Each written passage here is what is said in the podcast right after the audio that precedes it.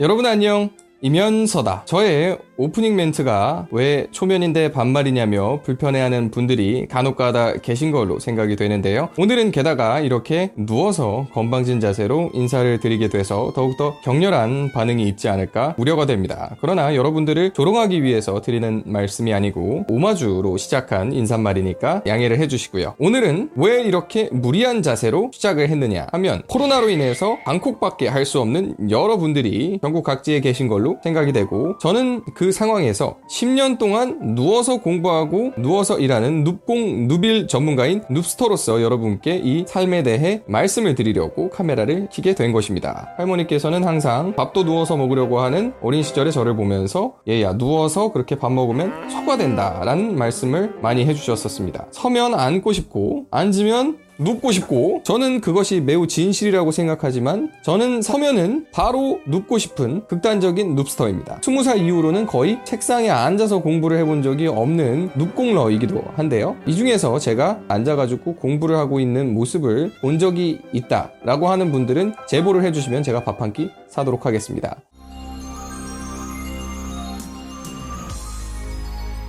아무튼 간에 이렇게 예, 누워서 공부를 하는 습관 때문인지 며칠 전에 이사를 왔는데 어머니께서 책상을 버리셨습니다. 따라서 저희 집에는 어, 이 딱딱한 침대 매트리스 외에는 제가 앉아가지고 공부할 곳이 없다고 보시면 되겠습니다. 아무튼 간에 저는 이곳에서 어, 일도 하고 잠도 자고 책도 읽고 하는 눕스터로서의 삶을 오랫동안 살아왔습니다. 과연 누워가지고 그런 것들을 어떻게 하는 것이냐 이렇게 생각하실 수도 있는 분들께 예, 직접 보여드리도록 하겠습니다. 그래서 이렇게 기본적으로 두 개의 쿠션으로 단차를 만들고 업무 모드일 때는 완전히 놓을 수는 없고 이 정도로 보면은 어렵지 어렵 어렵 어려울 게 하나도 없습니다. 이렇게 해서 어, 이면서 유튜브도 볼 수가 있고요. 이면서다. 편안하게 볼 수 있고 이렇게 뭐 다리를 꼬아가지고 다시 할 수도 있고 여러 가지 편한 자세가 가능합니다. 어, 전혀 불편할 거 없습니다. 특히 타자 치거나 할 때는 별 해는 밤, 별 하나의 시와 별 하나의 어머니 이러면서 굉장히 업무도 전혀 무리 없이 처리할 수 있다는 것이 눕스터로서의 포지션이라고 볼 수가 있겠고요. 이 포지션만 있는 게 아니고 여러 가지 이제 시도를 할 수가 있죠. 예컨대 이렇게 하는 게 조금 질린다라고 하면 그대로 바로 밑으로 내려와가지고 이렇게 누워주면 됩니다. 이렇게 그냥 세워놓을 수가 있거든요. 그러면 노트북도 눕고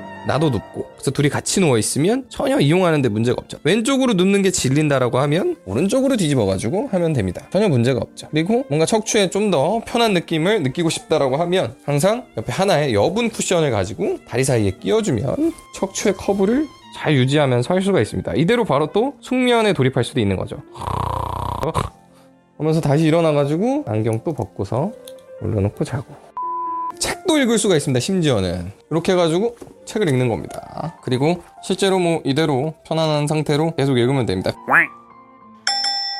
찍으면서 느낀 건데 누튜브 하니까 진짜 좋네요 방에서 진짜 대박이다. 앞으로 계속 유튜브 하면 근데 분명히 욕먹겠죠? 여러분께서 너른 마음으로 양해해 주시기를 바라고요. 그래서 제가 이렇게 살아온 지가 지금 이제 10년 정도가 됐는데 그러면은 이 눕스터로서의 삶 장단점이 무엇이 있을까? 그런 것들을 여러분께 오늘 말씀드리려고 합니다. 가장 큰 장점이 뭐냐? 여러분 제가 지금 취하고 있는 이 자세는 여러분 와불 불상 보신 적 있으시죠? 부처님께서도 얼마나 편했으면 그렇게 정신 수련의 최고의 경지에 올라간 종교적인 성인도 눕스터였다. 너무 편하니까 그렇게 해가지고 누우면 편하니까 본인도 그렇게 계셨던 것이 아닐까.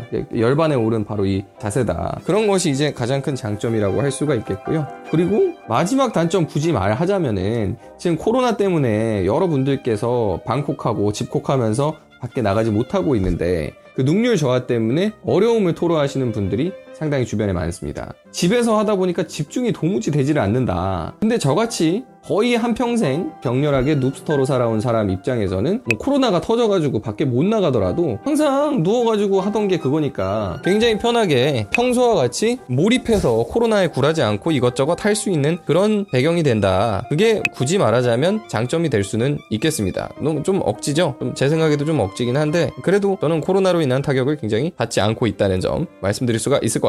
근데 솔직히 말씀드리면 이 눕스터가 제 생각에도 단점이 더 많습니다. 가장 큰 단점은 일단 잠이 오죠. 이렇게 뭐 하다가 스무스하게 딱 아, 이게 장난 아니죠. 이거 지금 빠져듭니다. 이렇게 빠져든다는 것이 가장 큰 단점이고요. 주무시다 보면은 다음날 아침까지 주무시는 분들 계시죠. 그래서 깊은 이제 저 너머의 세계로 가시는 분들은 이런 방법은 좀 어울리지 않는 부분일 수는 있어가지고 그렇게 잠드는 분들한테는 그냥 지뢰밭에 누워 있는 거죠. 그래서 그런 것들은 절대로 이제 추천드릴 수 없는 그런 단점이 될 수가 있을 것 같습니다. 그리고 두 번째가 이제 자꾸 이렇게 엎드려서 뭔가를 하게 되는 유혹에 빠집니다. 엎드려서 하면은 이 자세는 제가 하면 항상 한 번 한 30분, 20분 하고 나면 허리가 아프거든요. 그리고 디스크라든지 여러 척추 질환의 원인이 될 수 있는 자세로 알고 있습니다.